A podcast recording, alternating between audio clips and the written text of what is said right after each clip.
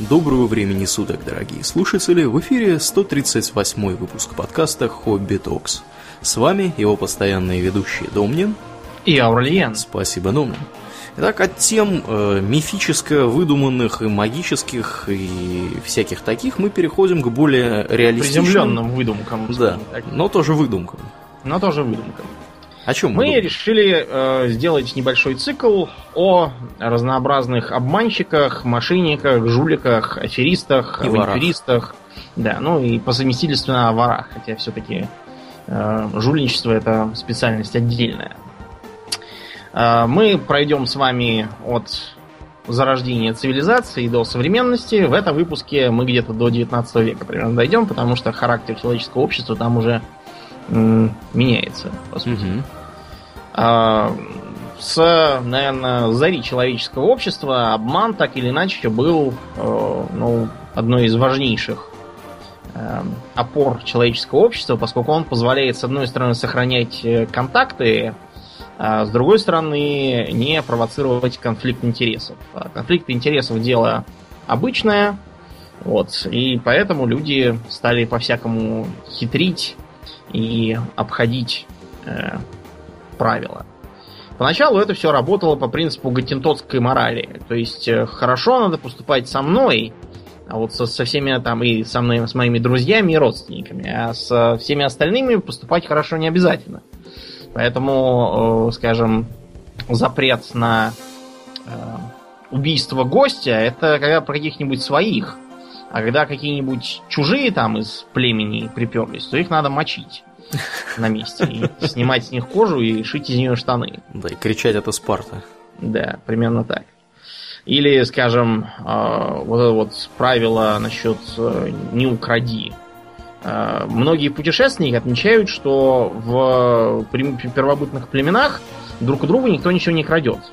Там могут там вызвать набой за что-то, а вот тайком украсть это реже. Э, в то же время у этих самых путешественников туземцы крали все подряд. То есть вот э, постоянно. Обчищали, обчищали да, до последней я, Если мне не изменяет память, даже Филиппины э, или нет, я, по-моему, путаю. Короче говоря, какие-то из островов э, получили первоначальное название в Тихоокеане. Первоначальное название острова воров. Да Потому ладно. Туземцы крали абсолютно все. Это то ли Филиппины, то ли еще какие-то острова, которые я я сейчас запамятовал современное название. Вот, просто, видимо, решили, что владеть колонией под названием острова воров это как-то как странно. Это анти Антигуа, по-моему. Нет, на Антигуа не было. Или это Марианские острова. Может быть, вот, Мариан. Факт да, то, что это Тихий да. океан. Тихий океан. Да, Я да, да, это точно Марианские острова, да. Несколько разных островов так называли, потому что вороватые туземцы появляются чуть ли не в любом э, Жульверновском или еще там каком-нибудь подобном романе. А их было, их было несколько, их было 15. Они а, находятся ну, вот. в Микронезии, да-да-да. Да. Вот, вот, вот и все, значит, да, понятно. А, с одной стороны, это можно понять, если а, обман как бы приложить к повседневной жизни. То есть вы, я думаю, все помните, что э, вам мама в детстве говорила, что обманывать нехорошо, угу. серьезно огорчалась, если вы ее обманывали. С другой стороны, зачем-то заставляла вас изображать неимоверную радость по поводу подаренного троюродной тетушкой э, штопанного полушубка, оставшегося от ее дочери, который вам к тому же мал. Э, Я что... думал, ты скажешь штопанного носка. Ну, Одного. нет, на, на Sky это уже тут надо вызывать 03 и отправлять троюродную тетушку под надзор медиков. Вот. А людей, которые дарят э, маленьким родственникам какие-нибудь э, побитые молью капоры из 79 -го года, такие, да, бывают. И они искренне желают добра. А, то есть в определенной мере оно, конечно, полезно, без этого нельзя. Иначе со всеми придется переругаться и жить где-нибудь в лесу, иметь мало желаний, как слон из рассказа Будды. Но э, кому по-настоящему приходилось трудно, так это всевозможным шаманам, э, гадателям, прорицателям, оракулам и тому подобным персонажам, которые должны были что-то пророчить. Э, в принципе, им и сейчас тоже трудно, хотя их обычно уже не убивают за это. В чем проблема бытия оракула? С одной стороны, вам надо предсказывать будущее – если у вас есть определенный интеллект, способность логически мыслить, а также везение и информация о спрашивающем, то вы можете примерно спрогнозировать, что с ним будет. Проблема в том, что слишком хорошее прогнозировать нельзя. Если оно не сбудется, просто потому что, ну, хорошие вещи редко бывают, то вам желательно быть подальше от э, клиента в этот момент. Поэтому э, многие прорицатели, они не имели постоянной дислокации, являлись странствующими. Чтобы когда придет время, про которое они пророчили, они были уже где-нибудь в другой стране подальше. Если вы напророчите слишком плохо, то тут сработает такой, знаете, психологический механизм. Когда того, кто нечто плохое предрекает, считают виновником этого плохого. Но вы, я думаю, неоднократно замечали, что люди ругаются на э, гидромедцентр за то, что плохая погода будет. Да. Хотя гидромедцентр тут как бы не виноват абсолютно. Он наоборот делает хорошее дело, что предупреждает, что надо взять зонтик. Но так уж устроена голова, что если, допустим, приезжает какой-нибудь Гэндальф э, и начинает пророчить, что вот сейчас будет Саурон и прочие неприятности, его с порога выпихивают, обзывают горевестником, если вы помните «Властелин колец», и не mm-hmm. хотят его слушать, пока не, э, не случается все. И при этом многие еще, опять же, недовольны им самим и считают, что это он все накликал. Э, вы, я думаю, тоже слышали не раз, когда вы предупреждаете, что кончатся те или иные дела у ваших знакомых плохо, они такие, типун, тебе на язык. Не каркай. Не каркай, да. Причем не каркай, когда вы им русским языком объясняете, что будет. Это видно любому здравомыслящему человеку, кроме них самих. Вот что такой... было, что будет. Все расскажу. Да, вот такой вот парадокс. Поэтому у всяких прорицателей, скальдов и прочих Э, товарищей, типа вдохновленного кудесника из известного произведения Пушкина про князя Олега. Я надеюсь, что я сейчас не перепутал, это действительно произведение Пушкина. Что-нибудь чужое. Они выработали особую хитрую манеру говорить. А, в некотором смысле э, можно использовать термин «исландская правдивость». Потому что якобы у исландцев, как и вообще у других викингов, э, было нехорошо врать, и поэтому они э, придумали такой способ, чтобы как бы не соврать, но с другой стороны и правды не говорить. Э, описаны, например, такие случаи из 8 века, например. Некое стихотворение об утерянном коне – э, за авторством какого-то Теодульфа. Не знаю, кто это, какой-то германец, видимо, живший на руинах Рима. Э, в этом стихотворении воин действительно теряет коня, потому что его кто-то увел в варварском лагере. И он э, заплатил глашатую, чтобы тот передал всем громогласно его послание. Кто украл коня, пусть возвратит.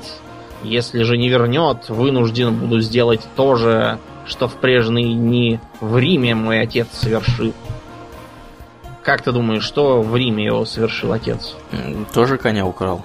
Нет, э, как бы коня ему тут же вернули, испуганные похитители, потому что они подумали, что, видимо, речь идет про разорение Рима.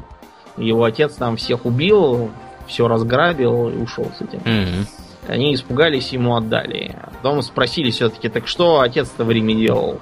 А воин отвечает, а он просто седло и мешок на плечи взвалил и пешком пошел. Да, а, страшные угрозы. Ну, вот так, да. На самом деле, э, это, этот приемчик используется во многих произведениях. Например, у того же э, Терри Пратчета было. Там есть такой э, законник Марку Железобетонсон, вот. Он э, такое периодически делает. Например, в своем разговоре с главой гильдии клоунов в Анкморпорке есть и такая гильдия. Угу. Вот. Он в ответ на, э, скажем так, нежелание сотрудничать говорит, что хоть ему самому очень и не хочется, но у него специально на такой случай есть приказ, который он будет вынужден выполнить со всем возможным тщанием в отношении тех, кто не желает с ним разговаривать по делу. Ну и, в общем, этот глава гильдии клоунов э, все выкладывает, что нужно. А когда уже они расстаются, спрашивает, а что, кстати, был за приказ? Который придется выполнить, если не желают сотрудничать. Директива 66? Нет, директива была извиниться и уйти. Логично, да. Да. Поэтому, если вы почитаете про всяких там прорицателей, то наткнетесь на огромное количество историй типа «Некий царь, собираясь на войну, пошел к Оракулу и спросил, э, чем закончится война. Значит, и Оракул ему сказал, ежели ты пойдешь на войну, то сокрушишь великое царство. Царь э, бежит с радостью воевать, но э, проигрывает, его страна разваливается на мелкие части. Э, и технически все вышло, как Оракул и сказал. Да. Действительно. А потом у Александра Македонского якобы была такая же такая же история, когда он э, приставал к э, Оракулу пожилой тетке. Там просто была какая-то история, что изначально оракулами в Дельфах были э, всякие молодые дамы, но там как-то к этим дамам проявляли совершенно непророческий интерес. Разные молодые люди, их было решено заменить на старых бабок. В общем, э, и Александр требовал, чтобы она ему напророчила что-нибудь хорошее про его компанию. И он ее так достал, что она сказала, ты непобедим, сын мой. Ну, в смысле, что от него, что он пристал, как банный лист к ней. И он воспринял а, это буквально. Да. Александр сказал, ну вот и все, сложно что ли было. Правда, в мифах встречается и другой пример. Это так называемая правда Кассандры. Помнишь, в Троянской войне э, там была такая Кассандра, жила в Трое. Mm-hmm. У нее были когда-то шашни с Аполлоном, он ей подарил дар предвидения. Но так как э, шашни кончились для Аполлона плохо, его послали, он, э, не способный отобрать дар обратно, просто сделал так, что предсказаниям не верил абсолютно никто. И как она не втолковывала всем, что нельзя лезть в эту авантюру с Парисом и Еленой, и что трое закончится очень плохо, и что нельзя вкатывать никакого коня деревянного в город, ее никто не слушал, трое развалилось, и как бы... Это же кончилось. отличная идея, втащить коня в город. Кончилось как бы именно так. С другой стороны, иногда такую правду, которая звучит как чепуха, а, применяют именно для обмана. То есть э, э, регулярно, например, в Elder Scrolls 4 там есть у Темного Братства миссия типа 10 негритят. Помнишь, про что книжка Агата Кристи 10 негритят? Как негритята кончились? Ну да, там про то, как в некоем отрезанном уголке несколько человек, и кто-то начинает убивать этих самых гостей. Поскольку никого другого на острове нет, приходится предположить, что один из убийц это кто-то... В смысле, что убийца это как раз кто-то из них. И они пытаются вычислить, кто же это. Но ничего там не выходит, все в конце убиваются. Сейчас этот рассказ, правда, вы под таким названием, по крайней мере, в англоязычных странах не найдете. Его публикуют под названием «И никого не осталось». Это как бы завершающая строка из того самого стишка про негритят. Да, потому что политкорректность. Э, дело, понимаете, в том, что 10 негритят по-русски звучит нормально, но в оригинале он называется Ten Little Niggers. Да. Да, и в общем, как бы там, там рядом должна появляться физиономия героя э, Самуила Джексона из известного фильма Тарантино с подписью «Что эти нигеры себе позволяют?» А, так вот, если, э, взяв это задание, прийти и первый же встречающий тебя жертве ответить на вопрос, зачем ты, собственно, сюда пришел, сказать, а я убийца и пришел всех убить, то будет что? Все посмеются, скажут, да, мужик. Скажут, вот какая веселая шутка. Отлично шутишь. Да. Ты в комедии не выступал? А Или что-нибудь в таком, да, духе. Да, да потом, да, оказывается, что шутка-то была не шуткой. Или можно вспомнить э, как делает Джек Воробей, когда ему надо угнать корабль.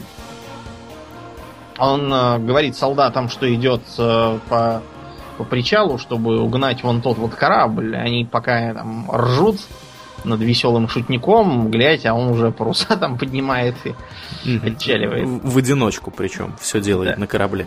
Да, то есть они, видимо, очень долго смеялись, потому что я так подозреваю, в одиночку фрегат можно, наверное, сдвинуть, правда, скорее всего, доплывешь до ближайших камней. Вот. Но на это потребуется несколько часов, чтобы его хотя бы на каком-нибудь а, одном парусе. Я вообще не, не понимаю, как можно боевой корабль в одиночку угнать. В, Ну. в одиночку, думаю. Он Не знаю. Честно Везде, говоря. что ли, он был в это время? Не знаю, не знаю. Это надо спросить Джека Воробья, он такой вот. э, Ну, хотя, конечно, может быть, он умеет э, раздваиваться как-то, или помнишь, ну, как, может, как да. Как он, из следующих да, в его, серий. Да, в его, так сказать, подсознании. Может, он так как это делает. Вот, ну и так далее. Были случаи, например, когда э, пророкам удавалось с помощью такого обмана избежать верной смерти. Э, например, та история про э, пророка, которому царь не верил, считал, что это шарлатанство, и поэтому он вызвал сперва палача, спрятал его за занавесочкой, потом он вызвал пророка и сказал, ну-ка, напророчь, что с тобой будет через пять минут.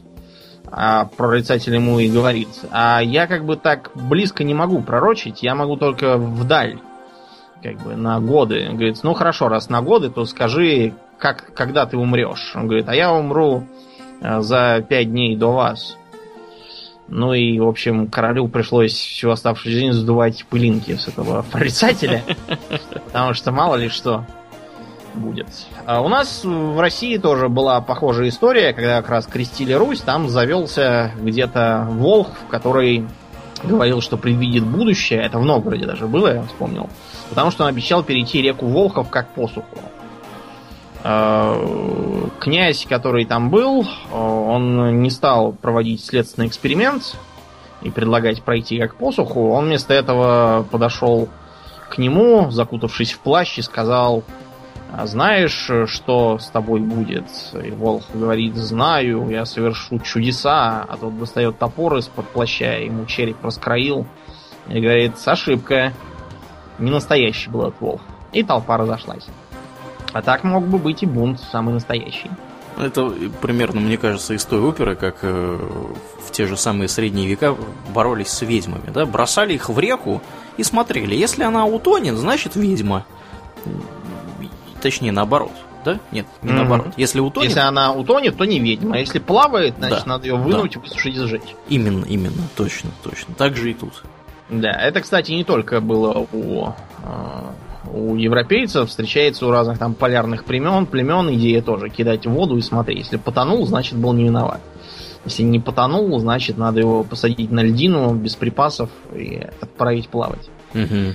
по морю. В общем, какая-то странная и не очень логичная, на мой взгляд, э, традиция определения правдивости, но не Да важно. Да уж.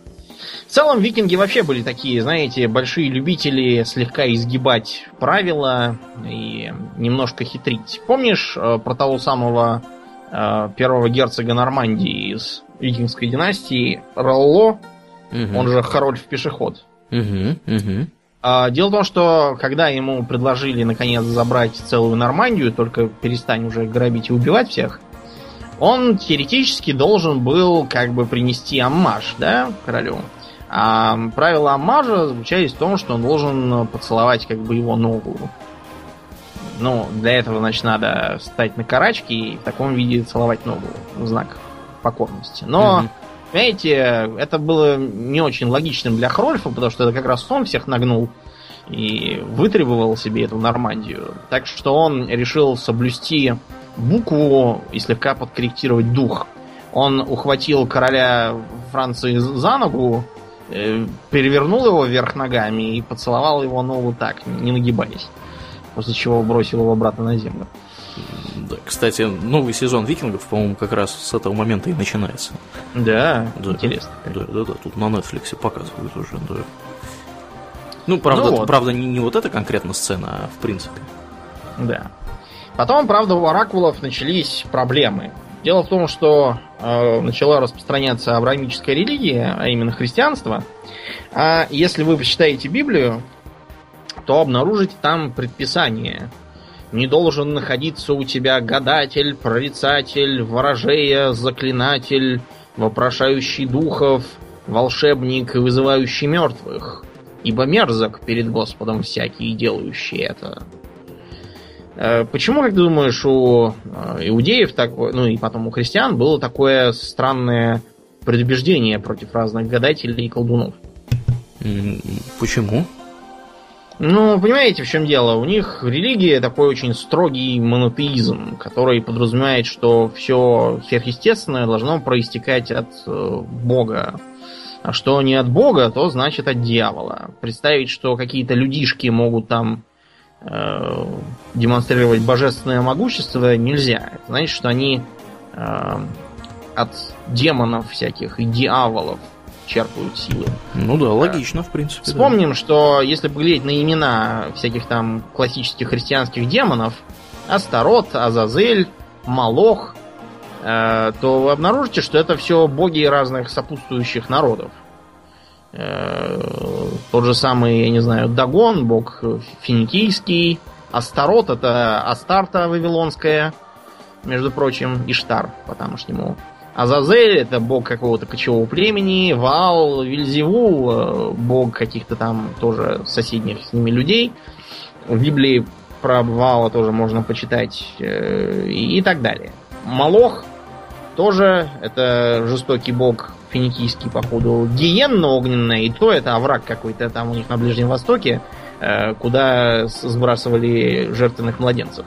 В общем, плохие, вредные, неправильные боги и не боги все, вовсе. Да. да, и не боги. Поэтому все, кто занимался таким колдовством, а особенно они нахватались этого, когда были в Вавилонском плену, потому что там была вот эта вот э, методика проклинания человека. Брался козленок, варился в молоке его матери, и эм, эту еду давали попробовать недоброжелателю. Недоброжелатель потом получал злобного козлодуха, который его преследовал за такое надругание над ним.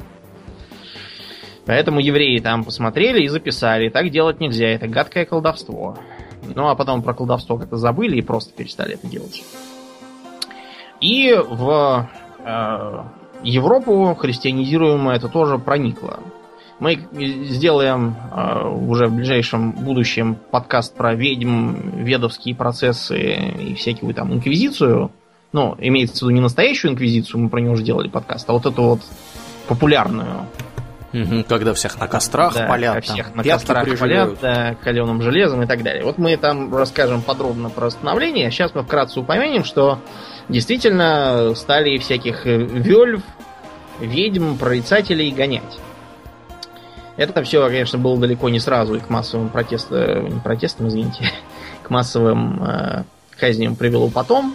Но поначалу, да, пришлось им туговато. Например, при христианизации Скандинавии, там то ли Швеции, то ли еще какой страны, там вельф связанных оставили на скале, и их потом залило приливом.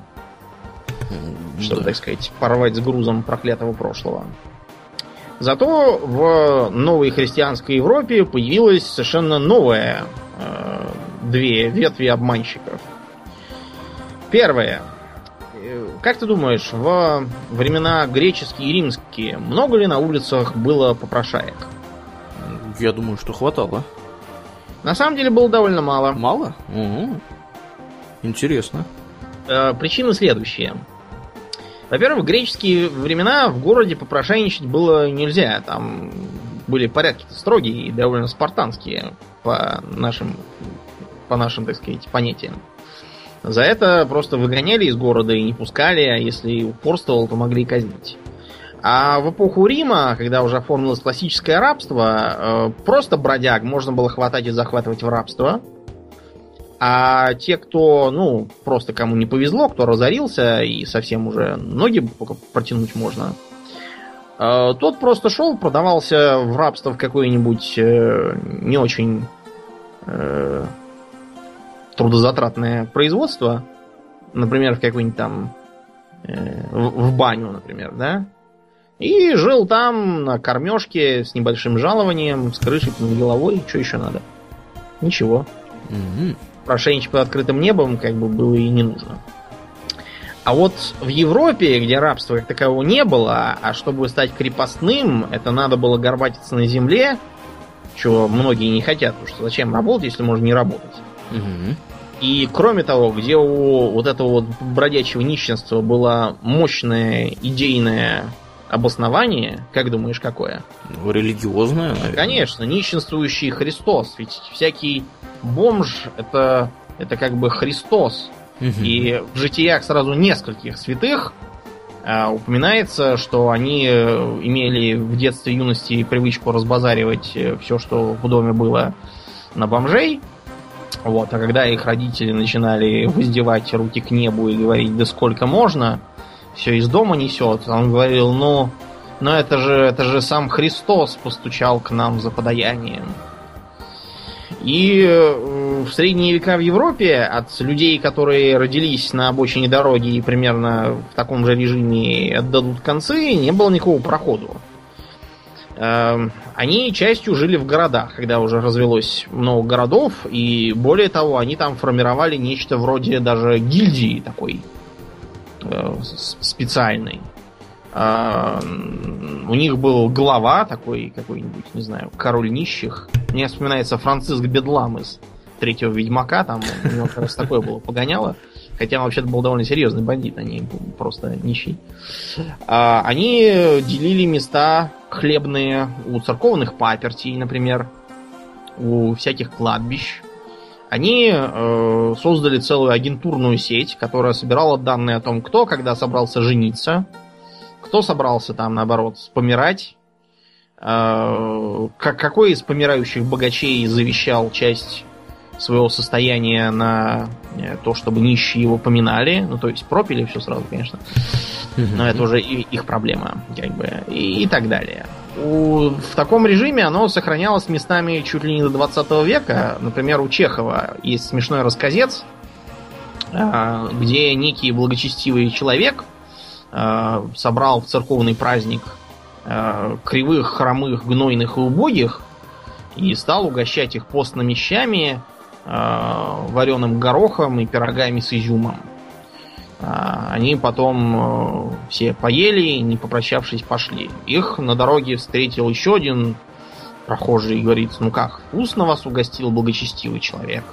А те ему говорят, столько аппетит испортил, мы сегодня будем обедать еще на похоронах купчихи Пантелеевой.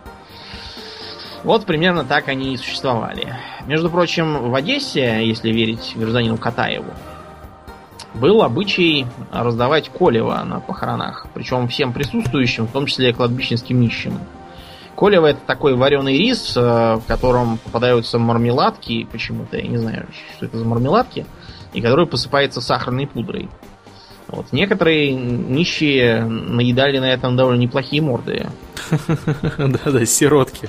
Помнишь? Сирот. Да, да, да, я вспоминаю. Остап, да, это, это сироты. Остап он говорит, дети по Волжье, тяжелое наследие царского режима, да, да, да. совместное воспитание обоих полов. Ну вот, да, пример, примерно такие. А некоторые нищие, наоборот, предпочитали вести мобильный образ жизни, потому что жить в городе и встраиваться в коллектив, это еще надо уметь и иметь желание. А, они в основном курсировали по а, такому кругу, обходя так называемые святые места. Что такое святые места, блин? Где Тогда... что-нибудь, что-нибудь с кем-нибудь из святых произошло, наверняка. Например, да, там обычно поставлена часовня, а иногда и целый монастырь. Сам по себе крупный монастырь тоже, в принципе, является святым местом, потому что там обязательно заведена какая-нибудь реликвия, об этом мы чуть позже скажем тоже. Вот, и они ходили туда, там тоже старались что-нибудь урвать, э, например, там у монахов получить какое-нибудь подаяние, или, если повезет, пристроиться туда же в качестве такого послушника, постараться ничего не делать и при этом питаться вместе с монахами в обеденном зале. Ну, очень удобная позиция. Да, очень удобная позиция. В госпиталях тогдашних тоже постоянно было не протолкнуться от нищих и бродяг. Поэтому э, лечиться в тогдашнем госпитале я бы не рекомендовал. Он э, вместо лечебного учреждения представлял собой рассадник блох и всякой заразы от этих бомжей. А, были даже специальные предписания для монастырей. Я несколько раз цитировал из них разные места. Там были такие потрясающие правила, вроде как запретить монахам распивать всякие настойки после обеда, запретить уединяться с прихожанками под предлогом обучения их молитвам. А в том числе там было написано, что запрещается принимать новых монахов без э, позволения местного епископа, иначе монастыри превратятся в пристанище грязных бродяг и развратников. И я вас уверяю, так бы и вышло. Потому что действительно скоплялись всякие калики перехожие бесконечные. Да. А, если монастыря на горизонте не было, а ночевать где-то хотелось, причем не в кустах, то можно было постучаться в крайнюю избу. А, в крайнюю избу их пускали по сразу нескольким причинам. Во-первых, они обещали молиться за давших им кров. А, и причем интересно, что считалось, что э, как бы от бедных людей молитва доходит лучше. Э, благодаря Интересно, этому, например... почему? Ну, типа, потому что они, они как бы легче верблюду пройти сквозь игольное ушко. И да, я знаю, что там был канат, вообще говоря. Не, не верблюд никакой, это ошибка перевода. Нежели богатому войти в Царство Небесное. Вот, поэтому считалось, что лучше молиться через, так сказать, прокси-сервер, который будет бедным. В Москве это вплоть до 20 века, когда все, все это посыпалось вместе со старым миром. Э, Все это было при дворах всяких богатых дур. Там жили толпы приживалок из числа вот таких же бомжих со сладкими речами, которые рассказывали и сказки про, про ангелов и все такое. Видели всякие там сны со святыми, а богатые дуры умилялись и кормили их и поили. Всяких юродивых привлечали. Вот.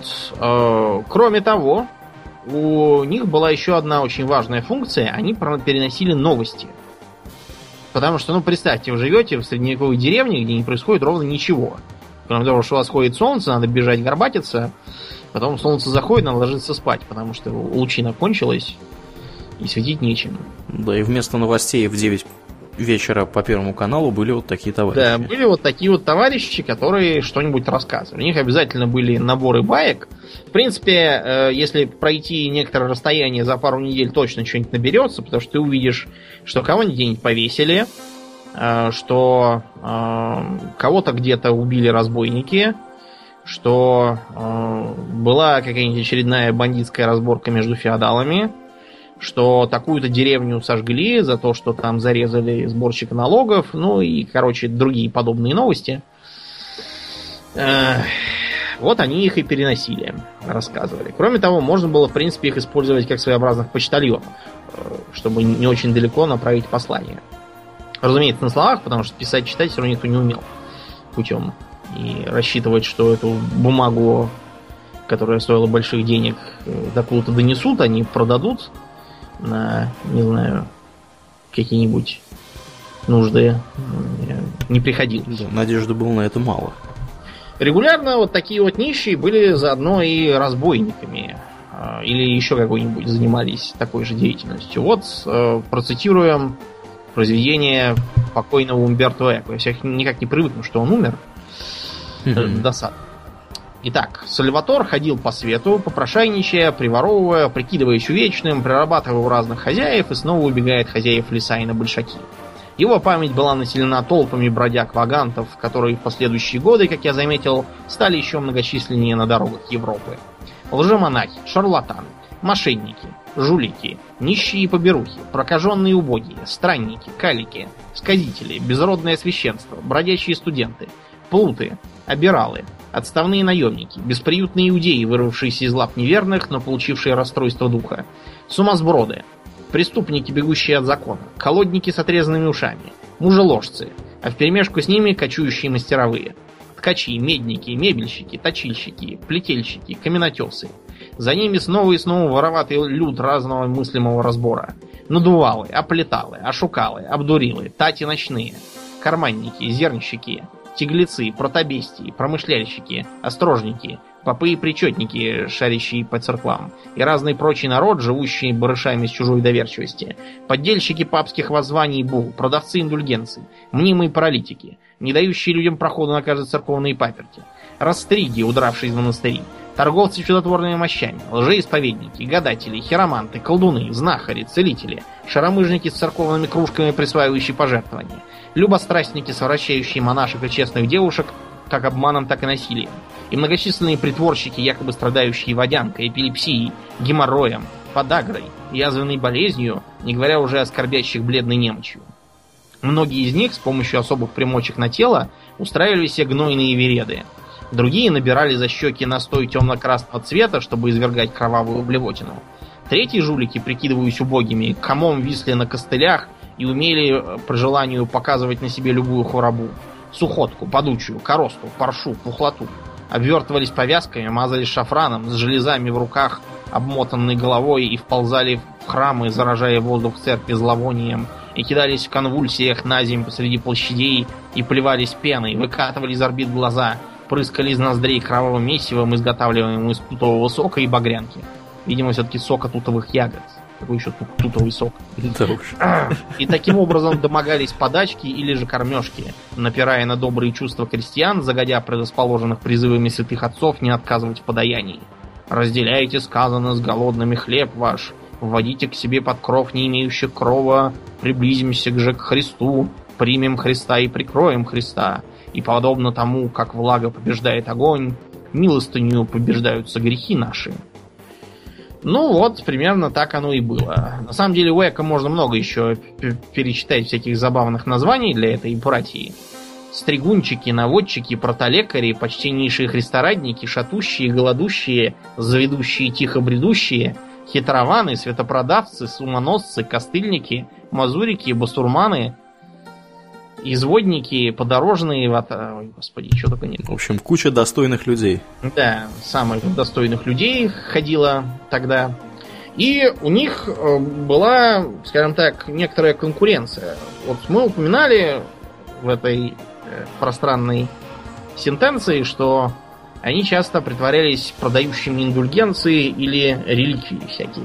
Угу, Что такое угу. индульгенция, напомню нам, Ауля? Индульгенция – это документ, который э, свидетельствует о том, что церковь отпустила вам грехи ваши определенные. Да. В целом, за, за деньги. Да, в целом индульгенция, вообще говоря, это просто возможность а, уплаты штрафа отделаться от какого-нибудь другого церковного наказания.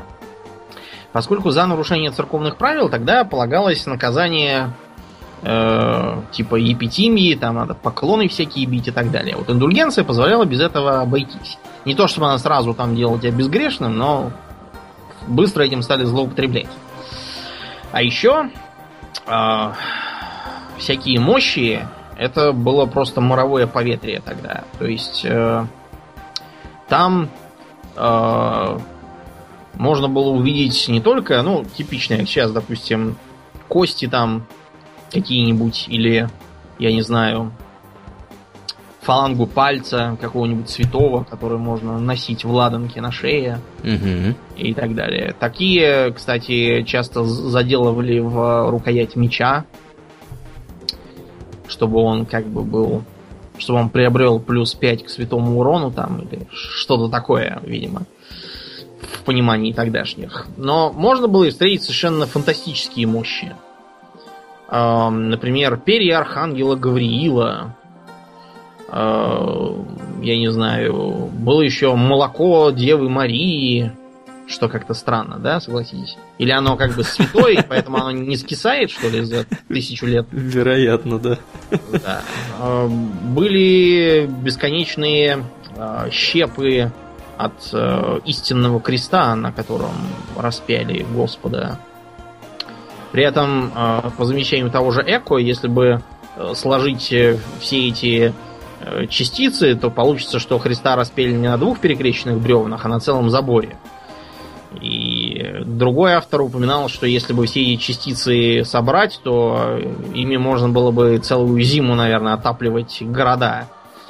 Прямо в печах, сжигая их.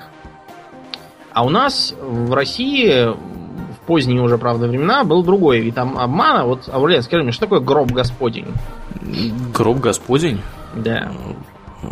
А что, Значит, что объясняю такое всем, Господень? что гроб Господень не имеет отношения к гробам никакого. Гроб Господень это просто такое иносказание, обозначающее место, где он умер, то есть Голгофу. Mm-hmm. Храм гроба Господня не значит, что там на подставке лежит старый гроб. Никаких гробов тогда вообще еще не использовали. Это просто такое название вышло.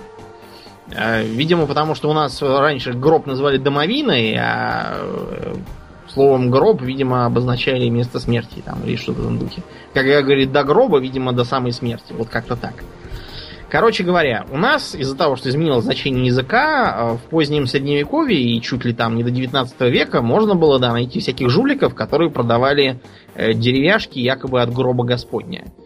Э, которого как бы и не было никогда, потому что Христа, если не изменяет память, похоронили в пещере, как это и полагается.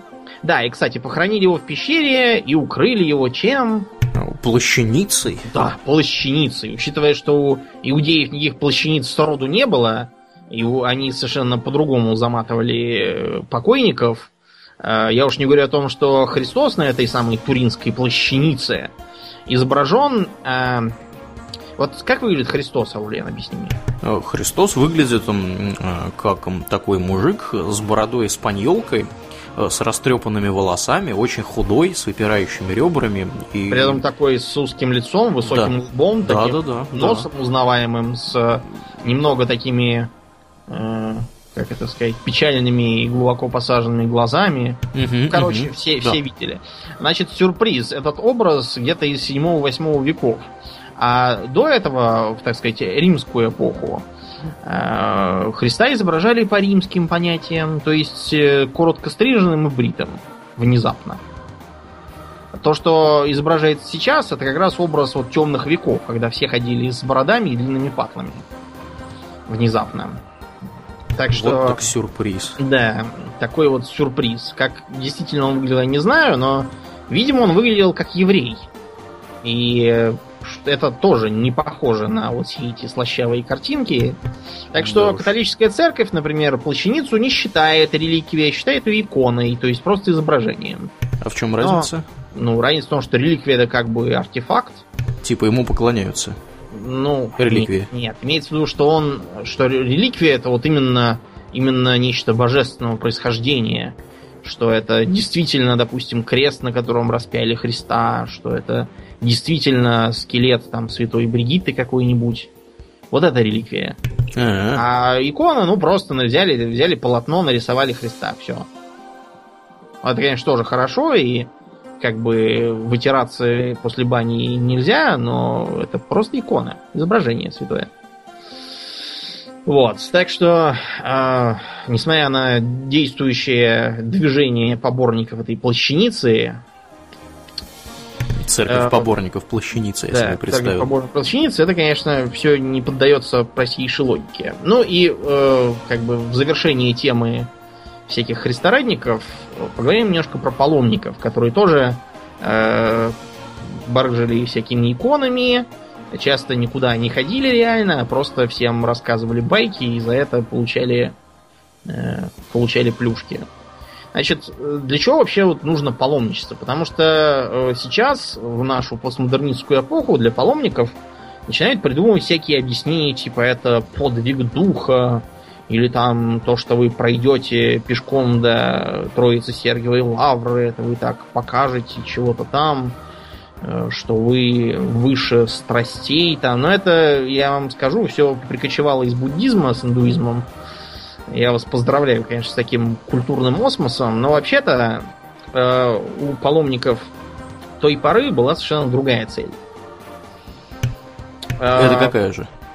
Ну вот, сейчас попробую объяснить. Вот представьте, что нет ни телевизора, ни интернета, а есть только книги, Э, при этом с э, маленьким количеством рисованных картинок, без фотографий, там, без всяких. И вот там, например, рассказывают про, э, скажем, я не знаю, про Великую Китайскую стену, например. Или про, про полет в космос Гагарина там какого-нибудь. То есть про что-то такое очень интересное и трудновообразимое, на самом деле. И у вас нет ни малейшего способа это все проверить. То есть то, что все знают, это, конечно, понятно. Но вам бы хотелось как-то, что ли, убедиться в этом. Что не врут в книге да, и вот картинок. вы берете, да, надеваете сапоги, плащ, шляпу, берете палку и да, идете в Казахстан, чтобы посетить космодром Байконур.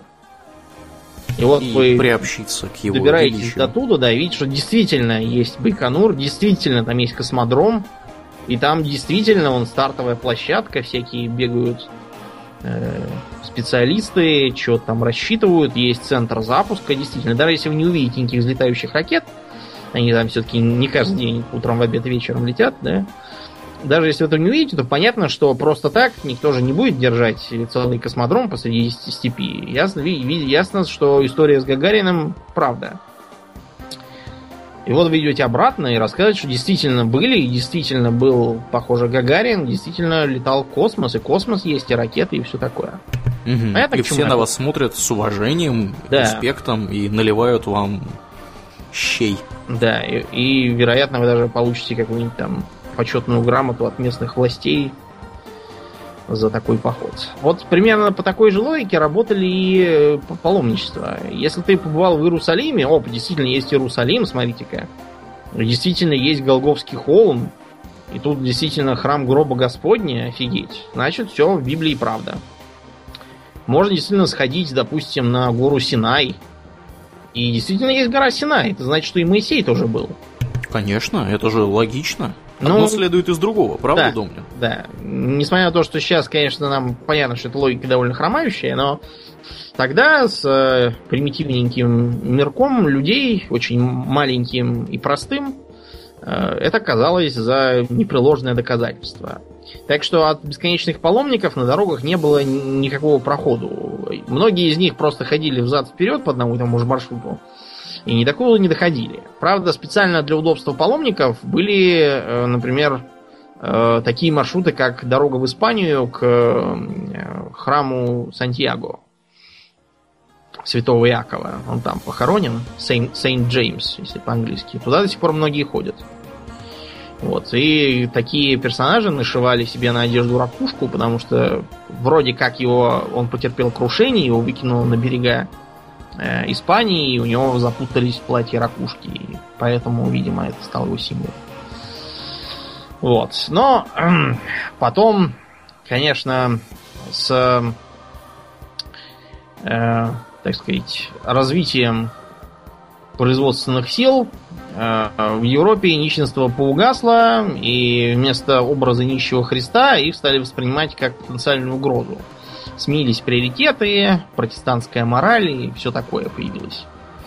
А, в эту эпоху главными обманщиками-жуликами становятся паразитирующие на научных или квазинаучных достижениях этой эпохи алхимики. Мы про алхимию как-то раз, по-моему, уже рассказывали, но если говорить об ее э, мошенническом аспекте, то скажем мы вот что. Алхимики, так сказать, изначальные, они же герметические философы, были скорее духовной такой сектой. Все эти испарения, возгонения, выпаривания, они все были такими, знаете, насказаниями, что как бы если ты дистиллируешь воду, то ты как бы извлекаешь из нее ее дух. И вот само слово спирт, да, от слова spirit, а, алкоголь от арабского алкоголь тоже означает дух. И арабские алхимики видели в этом такую вот трансформацию материи в дух. И подходили к этому чисто философски. Так что эти алхимики имели такое же отношение к химии, как э, сантехники гидродинамики. Ну да, тоже там трубы, и тоже жидкость течет, и там давление, и все такое, но все-таки это сантехники. А гидродинамики никакие. А вот в Европе все сразу поставили на такой, ну не сразу, а через некоторое время поставили на практический лад. Там э, стали главным образом пытаться достать золото и серебро, поскольку э, если алхимия и говорила о всяких там превращениях металлов, то есть, например, медь это как бы неблагородное золото, а свинец это, э, не знаю, там, неблагородное серебро какое-нибудь, я уж не знаю. И продержались эти жулики довольно долго. Они жили при дворах у всевозможных там э, правителей и обещали им, что вот-вот уже сейчас они э, научатся. Да, да, производить золото и завалят своего нанимателя монетами. Было, правда, еще и течение, связанное с поиском философского камня, который якобы может давать бессмертие и лечить болезни. Этим тоже увлекались некоторые владетели, которые были уже старые, помирать не хотели. Но в основном, конечно, было золото, и протянули они очень долго. Мы вот в следующей части будем рассказывать про э, мошенников галантного века, которые тоже не брезговали всякими алхимическими трюками. Но в средневековье все это было обычно как? Вот э, был такой Венцель Зейлер, или Зайлер, я уж не знаю. Какой-то монах из Чехии Праге обретался. Он прибыл ко двору императора Священной Римской империи Леопольда. Вот, и пообещался превратить медную чашу в золотую. Э, Зейлеру этому дали лабораторию, где-то там в подвалах, обязательно глубоко, чтобы там типа тайна и все такое. Вот. И он э, с этой чашей стал производить следующие манипуляции. Первым делом чашку поставили на огонь, пока подождали, пока она раскалится до красна. Медь для этого как раз хорошо подходит. Потом он на нее насыпал какого-то волшебного красного порошка, который, походу, должен был изображать философский камень в порошкообразной форме. Вот. А через некоторое время он взял эту самую чашу щипцами, произнес какое-то мутное заклинание и погрузил его в ведро с холодной водой. Чаша зашипела, охладилась, ее вынимают и видят, что где там этот красный порошкообразный философский камень соприкасался с поверхностью, везде совершенно ясный золотой налет. Не может быть. Да, ну то есть сама чаша в целом не превратилась в никакое золото, но то, что золотой налет на внутренней ее поверхности настоящий, было совершенно явно. Вот. Потом э, он еще и э, ртуть хотел превратить то ли в серебро, то ли в золото. Да, ну ртуть не будем забывать, что она Quicksilver, причем да. во многих европейских языках Quicksilver, да, быстрое да. серебро. А по-русски говоришь живое серебро. Mm-hmm. Точно так же. По-шведски тоже самое абсолютно. Ну вот, он, значит, взял котелок с этим живым серебром, поставил его на огонь, чтобы он закипел, и чтобы все присутствующие не дышались парами. Да, очень полезными для здоровья. Да. Поздравляю их с этим. А, взял этот свой волшебный камень и, а, чтобы, так сказать, э, он с кипящим, с кипящим жидким металлом взаимодействовал, соединил его с воском. Не знаю, зачем это надо, почему нельзя было насыпать просто так. И он бросил в, кипящий, в кипящую ртуть этот самый философский камень, облепленный воском, тут же повалил густой дым, от которого все опять хватанули дозу паров, стали кашлять, увидели, что э, жидкость уже не бурлит, э, что она затвердела. Э, вот, э, и, э, в общем, потом его куда-то перелили, и видят, что застывающая ртуть тоже начинает поблескивать золотом. Привлекли специалистов, они все проверили, действительно золото. Так что Зейлер вместо петли, на которой заканчивали многие его коллеги, получил да, звание придворного императорского алхимика и даже через год был произведен в рыцари угу. внезапно. А после этого еще и обермейстером монетного двора Богемии. В общем, хорошо он жил. Очень. Э, каким образом, как ты думаешь, э, он э, провел эти документированные опыты? Я так думаю, что наверняка что-нибудь из разряда современных Дэвидов Копперфильдов.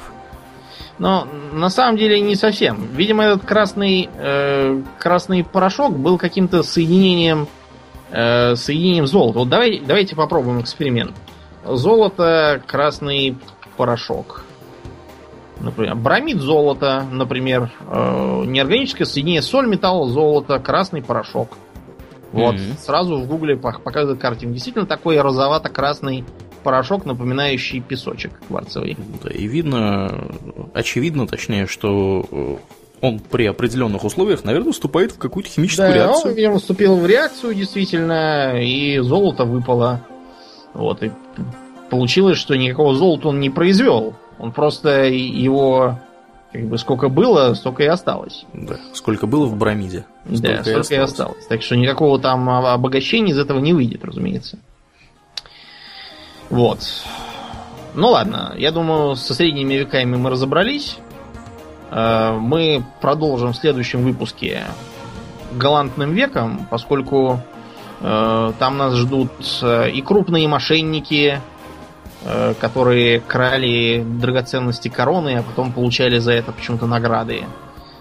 И всякие бродячие жулики типа графа Калиостро, и таинственный Сен-Жермен, якобы бессмертный. Угу. Э, и... Калиостро, кстати, тоже бессмертный ведь был. Да, только его замочили все-таки. Да, да, да. Ну, там, да, расскажем, да, подробнее Да, об этом. он, следующем видимо, был бессмертный как эльф. Мгм, мгм, А вот. И, разумеется, наводнившие Европу всякие жулики, авантюристы и просто сумасшедшие, которые прикидывались всякими заморскими принцами и вешали всем лапшу на уши про дикие обычаи своей родной страны. А на сегодня все.